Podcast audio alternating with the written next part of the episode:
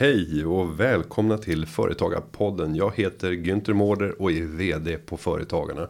Och idag så har vi en alldeles speciell podd framför oss. För vi har en entreprenör som har gjort till sin uppgift att eh, rädda en stor del av alla de värden som vi slänger. Han ska snart få berätta vad det handlar om.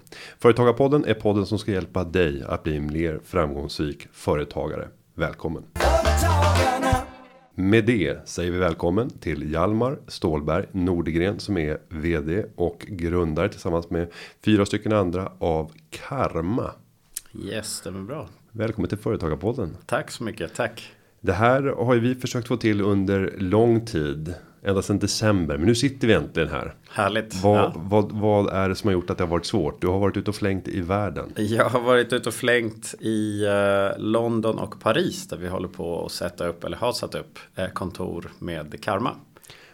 Och då måste vi backa bandet till att börja med och säga, ja men vad är karma för någonting då? Eh, Karma är en väldigt enkel idé. Det är en app där restauranger och butiker kan sälja sin överskottsmat till konsumenter. Så att du och jag till exempel kan ha appen på våra mobiler och eh, hitta mat för halva priset eller ännu bättre eh, som är på väg att gå ut. Så det är fortfarande bra grejer men som vi räddar i sista sekunden kan man säga. Om vi tittar på de två delarna, de som kommer med utbudet, är det typiskt sett restauranger eller är det butiker eller vad är givarna på ena sidan som eh, ställer ut utbudet? Just nu är det en ganska skön mix av restauranger och butiker. Eh, I början var det nästan bara restauranger, de är absolut snabbast på att gå med på det här. Eh, men så fort det börjar bli lite volym i hela, hela apparaten så kommer dagligvaruhandeln smygande så vill, vill vara med på ett hörn också. För det är där den större delen av svinnet finns inom just det här retail-segmentet som vi jobbar inom. Då. Och på tagarsidan, vilka är det vi har där? Är det privatkonsumenter eller är det professionella? Eh, det är privatkonsumenter. Det är en väldigt kul eh, mix. Vi har ett par större grupper. Den största är mellan 25 och 40 ungefär. Och vi kallar dem för Young Professionals.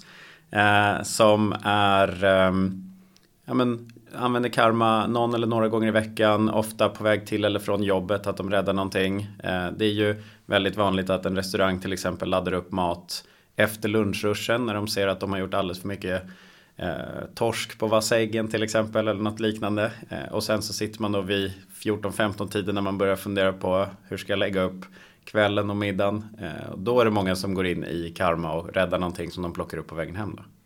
Och det är nästan alltid så att man plockar upp det. Eh, det är inte så att man kan konsumera det i restaurangen. Det finns nog några som har det, men då brukar det vara rätt tydligt markerat att man kan även äta det på plats. Oftast är det packat och klart för att man ska bara kunna svänga förbi och ta med sig det. Mm. Och om vi tittar på affärsmodellen för eran eh, del. Var är det ni tar in er intjäning? Vi tar en transaktionsavgift på eh, varje transaktion. Då. Så att eh, väldigt, väldigt enkel modell. Vi tar ingen månadskostnad, ingen installationsavgift. Så bra har vi sett att det här fungerar.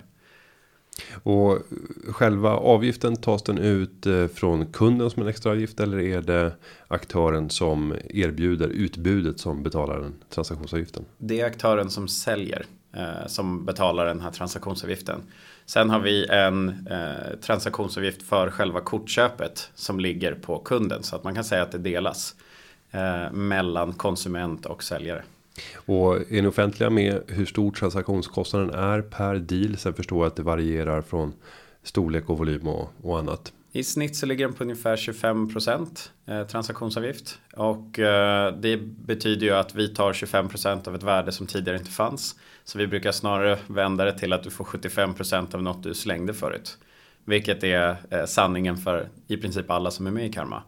Eh, plus att vi ger ju utöver själva transaktionen så ser vi till att bra konsumenter som är medvetna om miljö och att äta bra mat kommer i kontakt med din restaurang eller din butik och eh, kommer in och eh, träffar er i restaurangen och butiken. Då, så att vi tar ju in kunden i lokalen också så att säga. Uppfattar att det finns någon som inte uppskattar karma? Eh, det finns det absolut. Det, det, framförallt i början var det otroligt svårt att få med sig folk på det här. För att det var ingen som... Jag tror standardsvaret vi hade i början var vi har inget matsvinn. Vilket var väldigt kul för att en tredjedel av all mat i världen slängs. Det är enorma mängder. Det är ett värde av ungefär en triljard eh, dollar per år. Vilket är eh, ja, hutlöst. Och ju mer utvecklat ett land är desto mer mat svinnas. För vi är väldigt duktiga på att överkonsumera och överproducera. Um, vilket gör att man köper på sig för mycket. Man, uh, och det gäller inte bara som konsument utan även i butik och restaurangleden. Så att när vi kom och sa ska ni inte använda det här så kan ni hamna på nollsvinn som butik i alla fall. Då var det många som sa men vi har inget matsvinn. Och det var till slut att vi fick gå så långt att man frågade sig men de där soptunnorna ni har i, inne i köket vad använder ni dem till ifall ni inte har något? Um, och då började det sakta men säkert lossna och så var det några restauranger, jag tror att det var Nybrogatan 38, Vassa Äggen och eh, uh, Karott faktiskt. Som uh, var först ut med att säga men vi är med på det här. Uh, och började verkligen eh, arbeta med att minska sitt svinn. Um, vilket var väldigt, det var, det var startskottet någonstans och sen kom de en efter en och, och sa så här, men om vi skulle ha något svinn, vad gör vi då? Men jag tänker att det är en annan grupp som kanske inte fullt ut uppskattar er app och er nya eh, matchning av svinn ut till eh, privatkonsumenter. Och det är ju alla de som är anställda på restauranger men som inte äger stället. Mm. Är det inte ofta så att den där maten den försvann ganska snabbt hem till dem? Tänker jag. Det har du helt rätt i att en, en del restauranger har ju personalmat som, som eh, går till personalen då ifall det blir någonting över. Och det finns i, i mångt och mycket kvar. Det är väldigt få som jag tror tar personalmaten och lägger ut på karma. Men även om du har personalmat så har du ett väldigt, väldigt stort svinn. Mm. Det, du måste lägga enorma resurser, både tid och, pengar för att komma ner på en någon slags nollsvinnsverksamhet när du jobbar med mat. Det går ju allt ifrån ja, men, råvaror till eh, halvfärdiga rätter som man bara inte har värmt på till eh, rätter som gjordes, beställdes men som sen var någon som sa men det här vill jag inte ha eller jag beställde fel eller något sånt där. Så att allt det här går ju att rädda med karma. Så att, eh, men personalmaten försöker vi inte ge oss på. Ja. Den, den får de gärna fortsätta ge till personalen.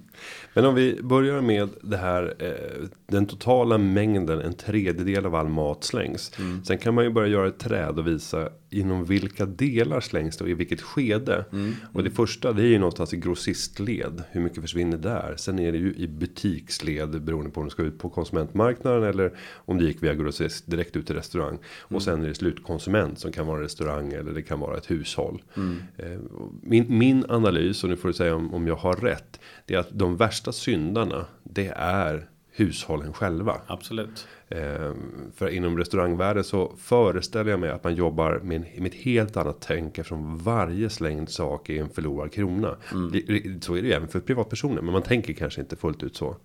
Nej det stämmer och som som hushåll eller som privatperson, där är man ju väldigt duktig på att köpa på sig väldigt mycket råvaror som man sen inte utnyttjar. Alltså jag tror alla har ett gäng oidentifierade objekt i sitt kylskåp som man inte riktigt är säker på vad det är för någonting eller när det där gick ut.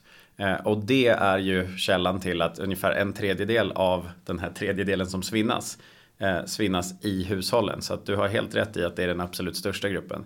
Den är också kanske den mest utmanande gruppen att kunna tackla från ett matsvinnsperspektiv. För att om man tittar, om man ska bygga en verksamhet kring det så är det otroligt svårt att börja säga vill inte du köpa någonting ur din grannes kyl? Mm. Eh, det kanske går om du har en, en superreko granne som du vet exakt det, så det här är en person som är duktig med vad den har i sin kyl. Men många gånger så ser man ju det som kanske ännu Eh, ännu mindre ätbart svinn än det som finns i butik och restaurang. Så att vi valde i alla fall att börja i det här segmentet som är ungefär 10% av hela svinnkartan eller vad man ska säga. Eh, så det är ett, ett litet segment men där är också värdet på det som svinnas är som absolut högst.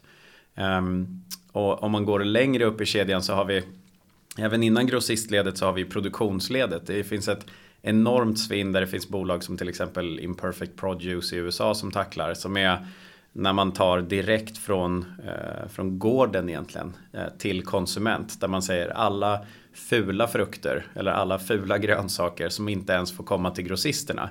Eh, och där, där sorterar man bort en hel del. Och sen i grossistledet ibland så säger man Nej, men vi hittade en dålig grönsak i det här partiet, släng hela lådorna. Eh, så att det finns liksom otroligt många filter innan det kommer ner till eh, slutkonsumenten som ofta är i hemmet. Och där ser vi att vi är ju ett alternativ till att du går och köper på dig massa dagligvaror i många fall. Alltså många gånger när du räddar eh, någonting från en restaurang, då får du med dig en måltid hem som du istället äter. Då har du inte köpt på dig tio ingredienser för mycket. Och om du väl ska köpa ingredienser, ja men då pushar vi konsumenterna till köp då sånt som vi, du vet att du måste använda nu. Så att det inte blir att man köper på sig något som sen står och som man aldrig använder. Mm. Och när det gäller den här idén och den funktionalitet som ni har byggt via appen. Hur många andra är det som bedriver en liknande affärsverksamhet idag?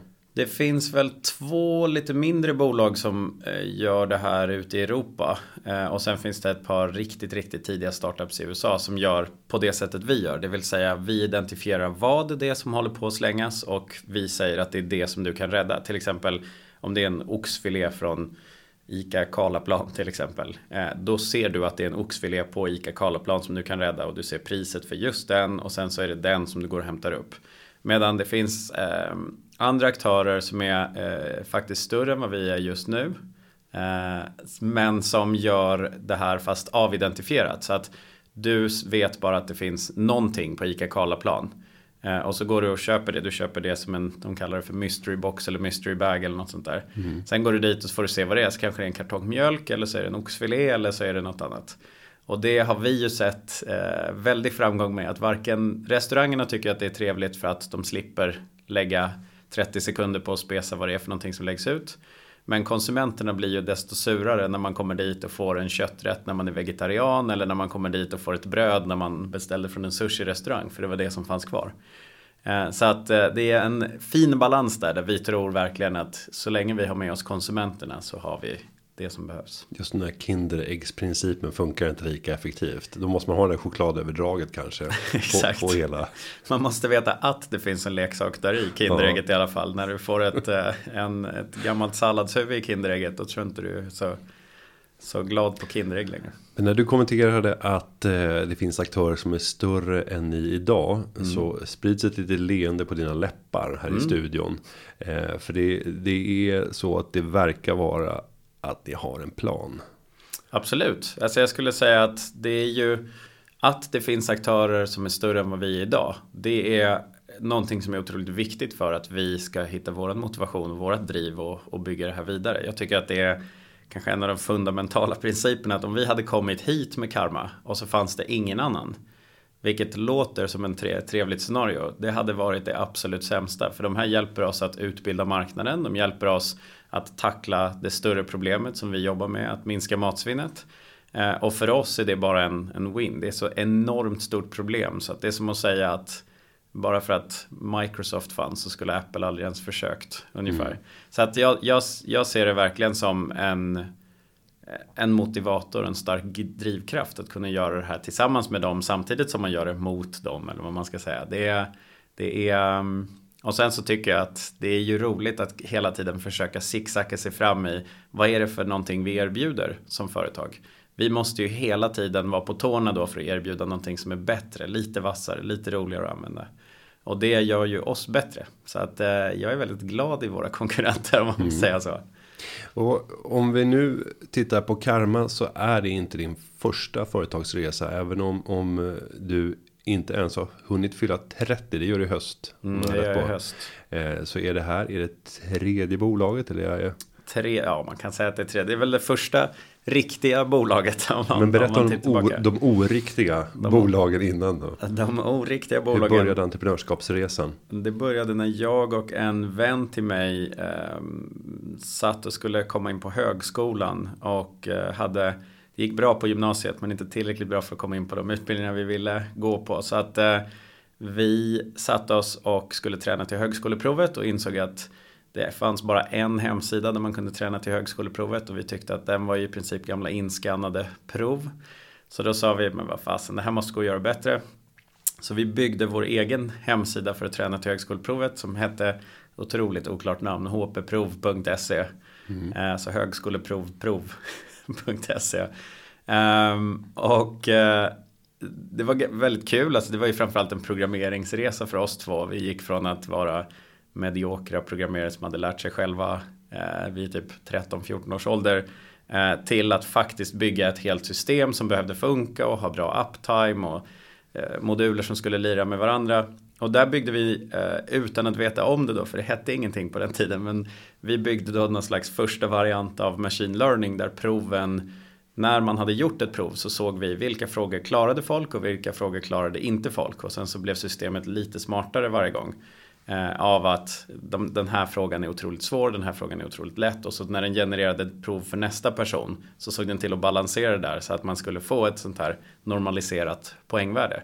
Så det var, det var väldigt, väldigt kul. Vi hade ingen aning om vad vi höll på med riktigt. Ehm, men det var första resan. Vi hade återigen ingen aning om hur man skulle liksom bygga en business kring det här. Så att, och hade ni precis slutat gymnasiet vid det här läget eller? Ja, vi gick gymnasiet fortfarande vid det här läget. Mm. Så att det här var i trean tror jag på gymnasiet som vi satt och höll på med det här. Eh, och lanserade den där och totalt sett nu har vi lagt ner sidan för att den tapp, det kom ju nya delprov och vi fick sådana support requests på att vi, folk var sura på att vi aldrig uppdaterade den och det såg vi liksom fem år för sent. Eh, men innan vi la ner den så såg vi att det hade varit ungefär 40 000 personer som hade gått igenom och tränat på sidan. Vilket var väldigt kul. Det hade vi nog aldrig räknat med när vi satt där. Det var ju mest till för oss själva. Och fast någon business i um, det hela? Ja, vi la till sen tror jag att man kunde handla man kunde få access antingen i en vecka gratis eller lifetime för 499 kronor eller något sånt där. Men det var ju, mm. ingen behövde, de gjorde bara nya konton varje gång veckan ja. var slut. Studenter är inte Nej, nej, nej, det var, det var en tuff målgrupp och sen så tror jag inte vi var superentreprenöriella inom affärsmodellsbygge heller. Eh, så att, eh, nej det var mycket mer ett, ett kul projekt, det är därför jag säger att det inte var ett riktigt företag. Mm. Um, men sen, eh, ja, vi kom in på våra respektive utbildningar. Eh, jag pluggade på Karolinska till läkare och under ett av mina ehm, eh, vårdcentralsplaceringspass så skulle den här vårdcentralen eh, göra en digital eller en enkätundersökning som inte var digital. De skulle göra den på papper med en eh, konsultfirma som skulle ta 50 000 för det. Och det tyckte jag var lite var steep så att jag föreslog jag kan göra det. Jag kan göra det på en iPad istället i receptionen. Och då sa de att eh, ja men absolut, gör det. Så jag satte upp de här frågorna på, som ett frågeformulär på en iPad som eh, alltså tog 25 minuter att programmera. Det var verkligen det absolut sämsta klassen man kan tänka sig. Men det eh, ganska kassa formuläret eh, för då fanns det inte, det fanns SurveyMonkey i princip. Men det fanns bara till webben. Eh, så de hade inte kommit ut med någon iPad-appen och iPaden var ganska ny. Så att um, Eh, Eh, det blev eh, stor succé. Vi satte upp den där i hissen på vägen ner från när man åkte ut från vårdcentralen och de fick 670% högre svarsfrekvens än året innan. Så att eh, de tyckte att det här var så pass bra att de ville ha det på flera vårdcentraler. VDn för den här eh, gruppen kom och råkade se det där i hissen. Eh, så att det blev också något sånt där företag fast det inte var menat att det var ett företag. Så att Ja, men jag, eh, jag hörde av mig till en, en gammal gymnasiekompis eh, som eh, direkt var med på och ville göra det här. Ludvig som också är en av, av eh, medgrundarna till Karma. Och eh, vi satte oss ner och började fila på det här lite mer. Gjorde så att man kunde ladda upp egna frågor och grejer. Sen blev det ett, ett helt frågesystem som heter Responster som finns kvar än idag faktiskt. Eh, idag används det mycket mer som en Enterprise-lösning. Eh, det blev inte det här eh, slutanvändarverktyget utan vi blev att vi integrerade mer mot större företag och hade typ SAS och DHL och ett gäng andra kunder eh, när, när jag var med där. Och sen eh, Ja, så det blev faktiskt ett riktigt bolag med anställda och kontor och allting. Och, och sålde ni det här bolaget? Nej, det finns kvar än idag. Så att det drivs av en av de killarna som, som uh, var med i tidigt där. Som heter Alexander. Som, som gick på KTH då tillsammans med Ludvig. Så är, att, du, är du kvar som delägare också? Jag är kvar som delägare ja. men, men en ganska liten sådan. Jag tycker att man, om man kliver ur ett bolag och inte är aktiv i det längre så ska man försöka göra allt man kan för att ge de som är kvar i bolaget bästa möjligheterna för att driva det vidare. Um, och det tycker jag gäller, alltså det är fortfarande ett väldigt early stage bolag Responster så att jag tycker att det är viktigt då att man inte sitter som passiv aktieägare och sitter på stora summor aktier. Det känns inte bra. Och där skulle jag vilja stanna upp för att resonera lite grann och höra ditt tänk kopplat till det. För att om jag tittar på mitt företagande så utgår just det ifrån ofta ett, jag ska inte säga ett passivt ägande, mm. men det är ett icke operativt ägande. Både i ett bolag som är grundat och ett bolag jag har köpt in mig i. Mm. Mm. Men att ta en aktiv roll i styrelsen. Mm. Tycker du att det är? Det tycker jag är helt eh, okej. Okay. Alltså jag skulle säga att både om man är aktiv, om man är aktiv i någon form så tycker jag att man eh, självklart kan ha del av någon ersättning i bolaget. När jag säger passiv så menar jag mer Eh, ja, men som du säger, om du har grundat bolaget, ett bolag och om du eh, har investerat i ett bolag eller gått in och, och committat tid eller pengar eller vad det nu eh, är. Så, så tycker jag verkligen att man ska ha någon typ av ersättning för det. Absolut. Och det är därför jag har kvar lite av mitt ägande i Responster också. Men jag tycker om man sitter som en stor ägare i ett väldigt, väldigt tidigt bolag och sen säger nu ska jag bli en passiv ägare. Då tycker jag att man eh, blir helt passiv. Ingen styrelseplats, inget engagemang överhuvudtaget. Um, då tycker jag att man i alla fall ska erbjuda en väg framåt för de som är kvar i bolaget. Och nu pratar jag om man sitter och har en tredjedel av hela bolaget och säger jag vill inte göra någonting mer med det här, jag backar ut.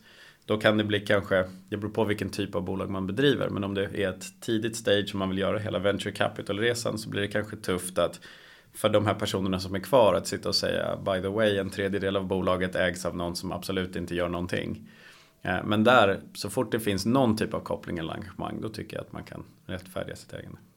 Företagarna har ju en juridisk rådgivning som tar emot 10 000 ärenden ungefär per år. Mm. Eh, ett relativt vanligt ärende är just när eh, partners ska separera i sin mm. affärsverksamhet. Mm. Och man har inte formulerat innan vad som ska gälla och sen uppstår det en konflikt. Mm.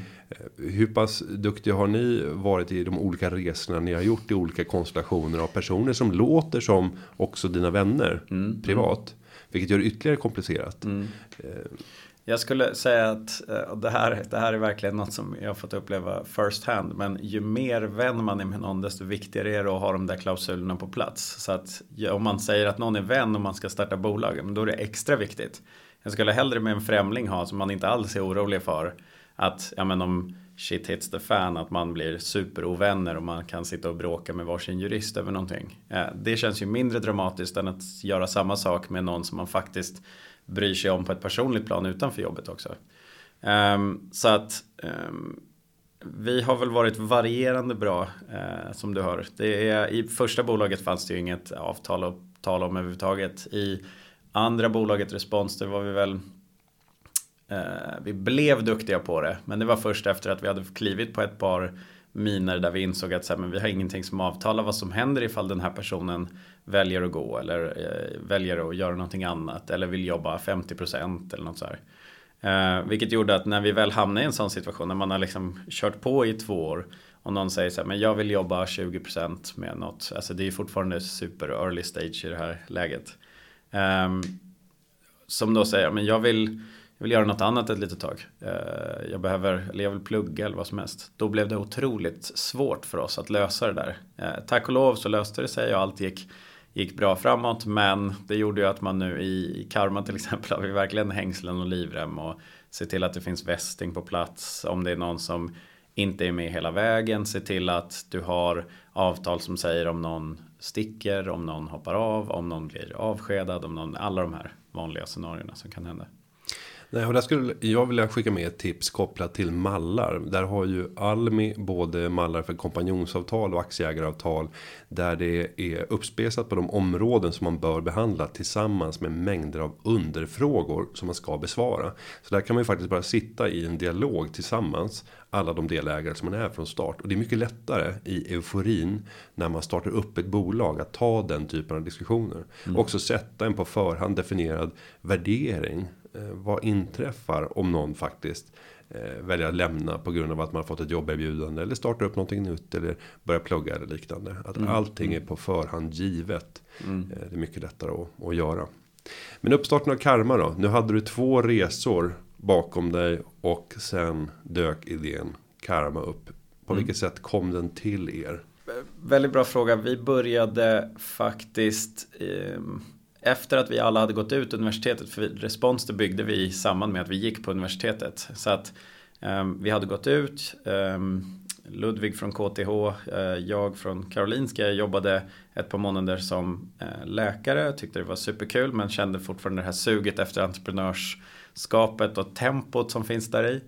Um, och när jag skulle gå tillbaka till entreprenörskapet. För jag jobbade på ett sätt så jag kunde göra båda två ett tag. Um, då kände jag att är det digitala enkäter för Enterprise som jag brinner för? Är det det jag vill göra? Och eh, var ganska tydlig med att nej men det är nog inte det jag vill göra. Eh, jag behöver hitta någonting annat men inom entreprenörssfären. Um, så jag föreslog det till, till de som uh, var där på uh, Responster att jag skulle gå och göra någonting annat. Eh, och då ville Ludvig och Mattis som var våran CTO som vi hade hyrt in faktiskt från en annons på Facebook. Eh, som eh, vi, vi tre sa att men, vi, vi kör det här. Och började precis när vi skulle starta upp det här och satt med pappersarbetet för att starta ett aktiebolag då så eh, träffade vi Elsa som är fjärde och sista medgrundaren. Som har eh, byggt ett bolag som heter Popfruits tidigare. Där de har satt upp produktion nere i Vietnam om jag minns rätt. Där de gör fryst frukt på pinne och säljer som glass. Eh, så de tar typ en hel mango, sätter en pinne i den, chockfryser den och sen så säljer de den som ett alternativ till sockrad glass där. Eh, vilket funkade jättebra i Sverige, Holland, Danmark och ett gäng Spanien tror jag. Um, och de hade precis sålt sitt bolag till ett brittiskt bolag och eh, det innebar att Elsa var på jakt efter nya utmaningar. Så att eh, vi fyra eh, slog våra kloka huvuden ihop och kom på en ganska dålig idé. Som var karma fast med alla möjliga typer av erbjudanden. Så vi hade korta erbjudanden, det var som ett Groupon i princip. Men med skillnaden att istället för att vi hade ett team som satt och snurrade in nya erbjudanden så fick vi istället användarna att ladda upp erbjudanden. Så om du såg något i ett skyltfönster på stan så kunde du ta en bild av det, ladda upp det i Karma. Någon annan användare kunde säga ja perfekt det är halva priset här på Gant till exempel. Um, och som då um, kunde springa dit och ta del av det erbjudandet. Så att det var en förmedlingsplattform. Uh, utan någon vettig affärsmodell i botten. Uh, och vi såg att vi fick ganska mycket användare till det här. För att en, en deal, var, våran idé var att ett bra erbjudande det är universellt uppskattat. Vi tror inte att det finns någon som, som inte uppskattar ett bra erbjudande. Um, men det flög inte riktigt. Vi hade användare som kom in eh, men som inte stannade kvar i tjänsten. Så när vi började analysera vad gör folk i tjänsten så såg vi att de kom in, tittade runt och sen kom de aldrig tillbaka. Och då insåg vi att vi måste ändra någonting. Vi har ingen stickiness i produkten. Så vi satte oss ner och funderade på, ska vi lägga ner allting? Då hade det gått kanske 8-9 månader eller något sånt där efter start. Ska vi lägga ner allting? Ska vi bli konsulter? Ska vi, ska vi bara gå åt varsitt håll och starta någonting annat? Ehm, och sa, nej men vad fasen, vi har byggt en sjukt bra plattform för korta erbjudanden. Det måste finnas ett problem i världen som vi kan lösa med det här. Um, och då hittade vi faktiskt två problem. Vi hittade att det slängs otroligt mycket kläder som behöver omsättas för att inte bara bli landfill, att folk klipper sönder dem och kastar dem i marken och gräver igen dem. Vilket orsakar otroligt mycket uh, greenhouse, vad heter det? um, uh, utsläpp. Mm. Och uh, det, det var ett, verkligen ett enormt problem med fast fashion och allting. Det finns vissa kollektioner som håller i typ 90 dagar. Um, och så såg vi då det större problemet, mat, matsvinnet. En tredjedel av all mat slängs och det tyckte vi var helt sjukt. Vi trodde att det var fake först, att det var någon som överdrev i sin rapport. Och ju mer vi grävde i det desto större tycktes det bli. Och vi insåg att så här, men den här plattformen vi har byggt är ju perfekt för det här. Ehm, och vi hade några restauranger på plattformen som faktiskt laddade upp i slutet av dagen. Så här, kom och köp det som är kvar från buffén. Som fortfarande var så här superbra mat. Mer färskt än varenda persons matlåda som man har med sig till jobbet samma dag. Eh, men på något sätt inte uppskattat. Så då sa vi, det här är perfekt. Eh, det här är exakt vad Karma ska göra. Så bytte vi inriktning till det. Och om vi tar de här åtta månaderna och man ska försöka beskriva hur entreprenörslivet såg ut. Mm. Eh, åtta relativt unga personer, eller fyra relativt unga personer som satsade all sin lediga tid eller? Mm. Var det här enda ni sysslade med? Absolut. Eh, hur gjorde ni med finansiering? Hur satt ni? Hur jobbade ni tillsammans? Vill du försöka må lite målande beskriva hur ser den här verkligheten ut? Om man ska försöka förmedla till den vanliga lyssnaren. Jag tror den ser ganska standard entreprenöriell ut. Jag tror vi käkade, det var mycket pasta, mycket pasta pesto för att inte dö av skörbjugg för att man inte fick något mm. annat än bara pasta i Bra sig. Bra tips. Um, um, vi satt hemma hos varandra, vi satt I och med att Responster fortfarande fanns kvar så satt vi ibland i Responsters konferensrum. Um, vi, uh, vi satt där vi kunde, vi satt på café ganska mycket. Uh, vi hade väl alla försökt spara in lite pengar så att man hade väl ja, men, jag tror jag hade 40 000 eller något sånt där på kontot. På ett sparkonto som jag försökte dryga ut månad efter månad. Eh, vilket gick ganska bra faktiskt. Det är förvånansvärt hur snålt man kan leva under lång tid. Um, och eh, någonstans efter 8-9 månader, det var väl då brytpunkten kom. Att så här, nu hade vi nästan inga sparpengar kvar. Vi märkte att energin började ta slut efter att man har suttit liksom 6-7 dagar i veckan och jobbar nästan dygnet runt. Alltså man, drömmer om jobb, man jobbar fram tills att man går och lägger sig. Så fort man vaknar så går man i princip upp och sätter sig vid datorn för att fixa någonting. Um, så det var, det var utmanande. Sen fick vi faktiskt um, Eh, vi fick efter ett, efter ett par månader så fick vi ehm, komma in på SUP 46, det här coworking spacet. Eh, där vi fick vara med i Sting, då, deras inkubator och accelerator. Så att eh, det, var, det var faktiskt en, lite av en räddning. Att vi kunde sitta där istället. Man blev lite mer rimlig i sitt tankesätt när man hade en arbetsplats och när man hade eh, kollegor om man kan kalla de andra coworking-människorna det. Så att eh, det var, mm, där satt vi också. Men sen, sen när vi väl gjorde matsvins eh, pivoteringen då, om man kan kalla det det så, så blev livet lite mer annorlunda. För då kom det här motivationen och drivet kom tillbaka när man såg att så här, men nu blev det fart i produkten. Så vi ställde om det på två veckor och då orkade man helt plötsligt mycket mer igen när man ser att det händer någonting. Så jag tror att mm, det är många som har kommit och frågat i efterhand så här, ja det har ju gått bra för er sedan dag ett. Och då brukar jag säga så här, nej nej nej, vi har zigzackat oss mellan total katastrof och massiv eufori sedan dag ett. Eh, och det är så det ser ut och även fortsatt. Och jag tror att det behöver man vara mer ärlig med för de som startar bolag. Att det finns många som startar och tänker sig så här.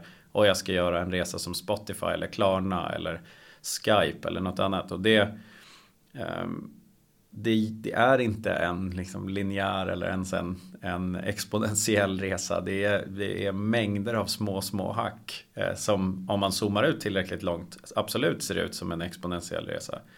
Um, och det har vi varit väldigt ärliga med från, från dag ett och är fortfarande i våra anställningsintervjuer till exempel säger vi bara är du beredd på massiv förändring att ena dagen är det på ett sätt, andra dagen är det på ett annat sätt. Eh, och gillar man inte det då tror jag att startup-livet är rätt utmanande. Om någon eh, hade kommit eh, under resans gång. Det hade låt oss säga gått fyra månader. Ni har fortfarande en del energi men affärsidén är splittrad. Eh, och i det läget erbjudit er 100 000 kronor för att få 10% av bolaget. Personen kan även bidra i viss utsträckning till att professionalisera bolaget. Hade ni tagit ett sånt bud i det läget? Eh, inte i Karma kan jag inte säga att vi hade gjort det. Mm. Eh, vi tog efter fyra månader eller fem månader så tog vi in 800 000 från ett gäng affärsänglar och då var det väl på värderingen 10 miljoner eller något sånt där pre-money. Så att, men, eh, men då är ni duktiga på att och, och, och, snacka. För det fanns inte mycket till intäkter i det läget. Va? Nej, nej, nej, absolut inte. Utan det, vi sålde ju, alltså i det läget så tror jag att det är svårt att värdera ett bolag mm. överhuvudtaget. För att det du säljer är ju en powerpoint, en vision och en ett, ett, tror man på det här gänget. Eh, jag tror, sen finns det absolut en annan typ av verksamhet som är att du säljer på dina intäkter. Men, men eh, nej, verkligen i Karmas fall, där har man ju investerat mycket på idén, framförallt i de första tre rundorna skulle jag säga. Mm. Um, Hur många runder har ni gjort? Fyra. Så att sista rundan nu som vi gjorde tror jag har blivit, uh, där var det mer uh, att vi faktiskt fick visa ett Excel-blad också. Mm. Vilket behövdes. Men det var, um, och det var ju lite samma med respons där. Alltså man var ju, man pitchar oss, teamet, um, idén som, som en idé verkligen. Inte för en färdig produkt och, och, och det. Då tror jag att man kan eh, eller ge mig en färdig produkt så kan vi pitcha in jättemycket pengar tillsammans. Mm. Men, men eh, på, på det stadiet så tror jag verkligen 100, det beror, det beror helt på vad det är för typ av bolag man vill bygga. Men vi har varit väldigt tydliga från, från dag ett till de här affärsänglarna också. att vi kommer bygga ett massivt globalt bolag och det, det, är, det är det eller inget. Så att satsar ni på oss, det är en high chance of failure, absolut. eller high risk of failure ska man kanske säga. Ehm, eftersom 90%, av, 90 av alla startups försvinner innan en, en serie A-runda. Men um, vi sa om ni träffar rätt med de här pengarna så kommer de ge tillbaka sig själva många, många gånger om. Och hur, hur mycket kapital har ni hittills rest? Uh, eh, 16 miljoner dollar tror jag. Sex, ja, 16 eller 17 miljoner dollar. Det är bra. Det har varit uh, kul. Och, och, hur ska man tänka som eh, entreprenör i tidigt skede när det kommer till att ta in kapital och också bli utspädd som ägare. Vilka generella erfarenheter har du dragit efter de här rundorna som ni har gjort och tagit in så pass mycket kapital? Eh, först och främst ska man nog tänka, vill man göra den här resan? För det är ju en speciell resa att göra venture capital-resan. Man kan bygga bolag utan det, man kan bygga bolag med hjälp av lån, man kan bygga bolag med hjälp av sina egna intäkter. Så fundera verkligen på, vill man vara i princip konstant press under åtta år, vilket det, det tipset har jag fått från, från andra som har rest mycket, mycket mer pengar än vad jag har. Um, om man känner att det är det här vi vill göra, vi vill, vi vill bygga det här, då måste man tro på det stenhårt själv. Jag tror, kommer du och pitchar, vi ska bli Sveriges största matsvinnsräddare, då får du inte jättemycket pengar. Utan du måste hela tiden ha en global ambition eller en global vision, gärna båda. Eh, och vissa dagar kommer man inte tro på det överhuvudtaget. Men du måste någonstans känna att så här, det är det här eller inget tror jag. Om du vill verkligen pitcha till för att få in alltså, tiotals miljoner dollar. Eh, jag skulle säga att i början vill man ju absolut ha folk som kan hjälpa till, som du sa, som kan i någon form vara operativ oavsett om det är att bara vara en advisor, att någon som man vet att man kan ringa på kvällarna när allt eh, krisar. Ehm, um, och man behöver hela tiden tänka, vad är det man behöver nu? För jag tror om man som entreprenör tar in någon som säger så här, jag kan hjälpa er, man har precis startat ett bolag, det är första bolaget och så kommer någon och säger, jag kan hjälpa er liksom eh, ta ett lån på 500 miljoner. Eh, jag hjälpte några andra bolag med det. Då måste man ju ändå tänka sig så här, hur rimligt är det att den här personen kommer kunna hjälpa oss i dagsläget? Det kanske är en superkompetent person. Eh, men man vill verkligen ha de här som fattar hur svängigt det är i början och hur, hur jobbigt det kan vara en dag, hur bra det kan vara en annan dag. Och jag tycker vi hittade ganska rätt där med våra affärsänglar med folk som både var liksom peppande men också satte lite press och som också sa men ni är inte ensamma om det här. Så här, ni behöver inte, jag fattar att ni tycker att det är jobbigt men ni, ni gör ju det här mot er själva och det är hundra andra som gör det här så att get it together lite. Och det var faktiskt väldigt viktigt. Jag tror att vi alla behövde det i teamet där i början. Um, så vad man behöver just nu uh, tror jag man ska utgå från hela tiden. Och nu blickar ni framåt och har gjort en expansion som innebär att ni har verksamhet i hur många länder? Tre länder. Så här Storbritannien och Frankrike. Eh, och ska den eh, fortsatta expansionen fortsätta in i nya marknader i samma hastighet? Absolut, jag tror vi ska öka hastigheten en, en hel del. Just nu så försöker vi se till att landa lite i de här länderna vi har gått in i. Det blev en jättebra launch. Eh, vi växer så att det knakar i båda de här marknaderna. Och vi försöker bara förstå dynamiken nu. Vad händer månad tre? Vad händer månad fyra efter man har lanserat? Så att när vi väl går in i nästa land och nästnästa land att vi inte gör om, för att vart man än går så gör man misstag och vi försöker skriva vår egen playbook på vad kan vi lära oss från de här misstagen vi gjorde i UK? Vad kan vi lära oss av misstagen vi gjorde i Frankrike? Så att resten av länderna blir bättre.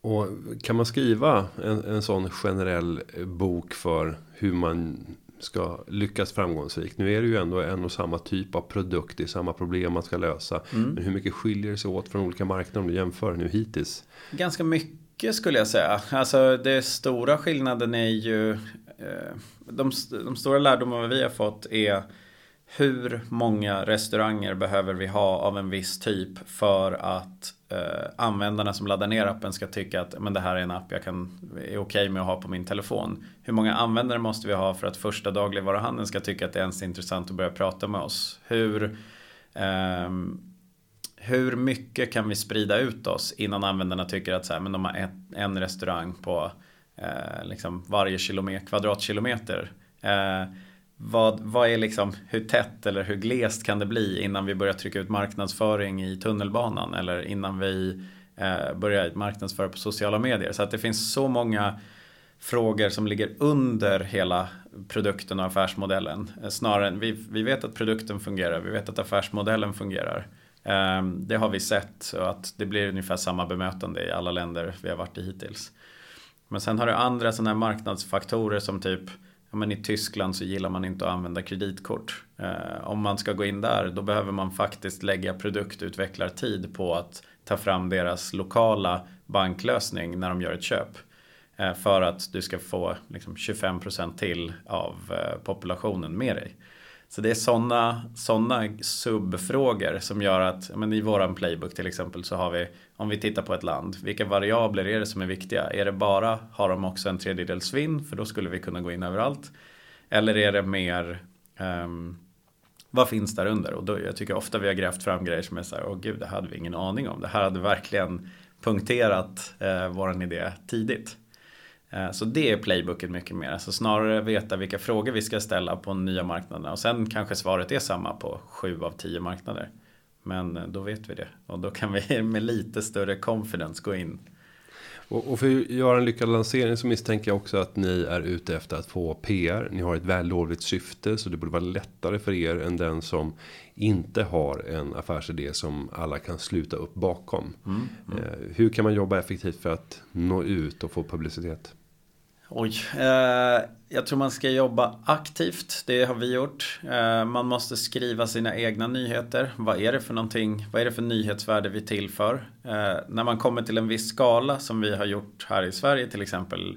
Då skriver andra nyheter åt den. Men innan dess tror jag man får vara lite fräck och säga Men det här är en nyhet. Att vi lanserar ett kylskåp med Electrolux till dagligvaruhandeln där allt matsvinn samlas det kanske inte Dagens Nyheter tycker är superhett jämfört med allt annat som händer i världen.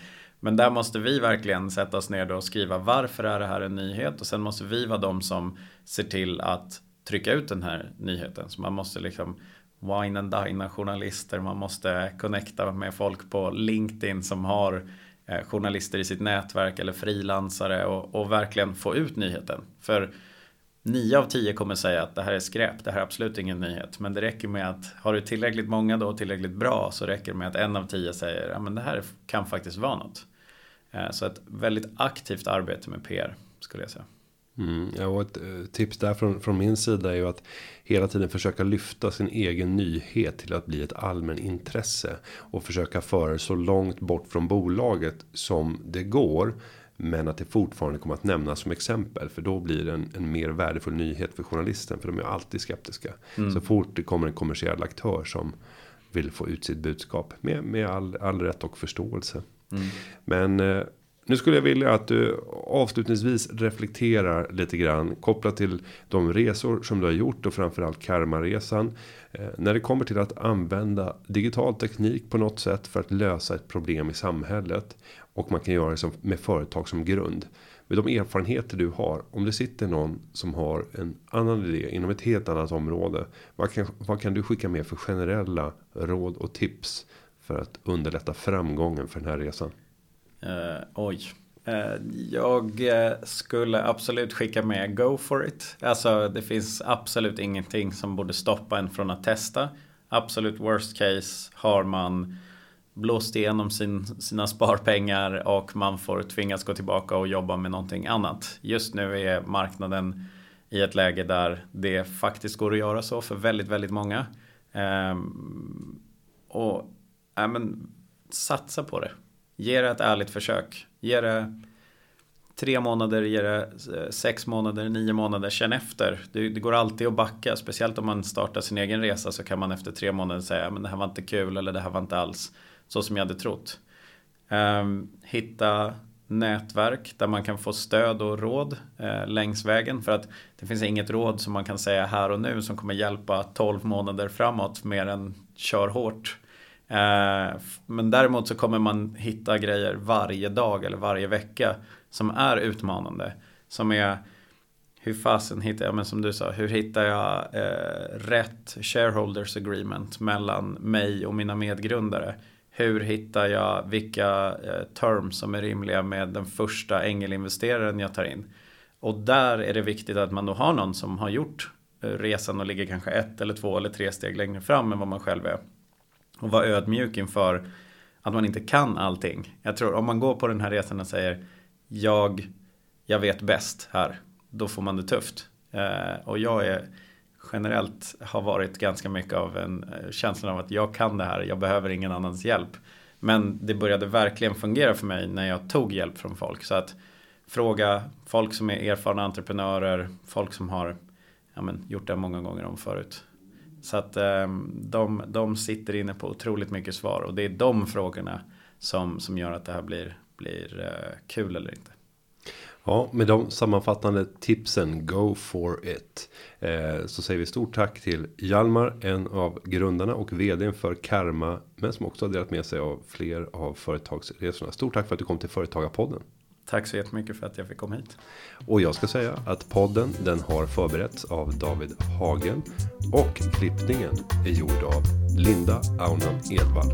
Vi hörs igen nästa vecka. Ha det gott till dess. Hej så länge. Företagarna. Ja, ja, ja, ja, ja, ja.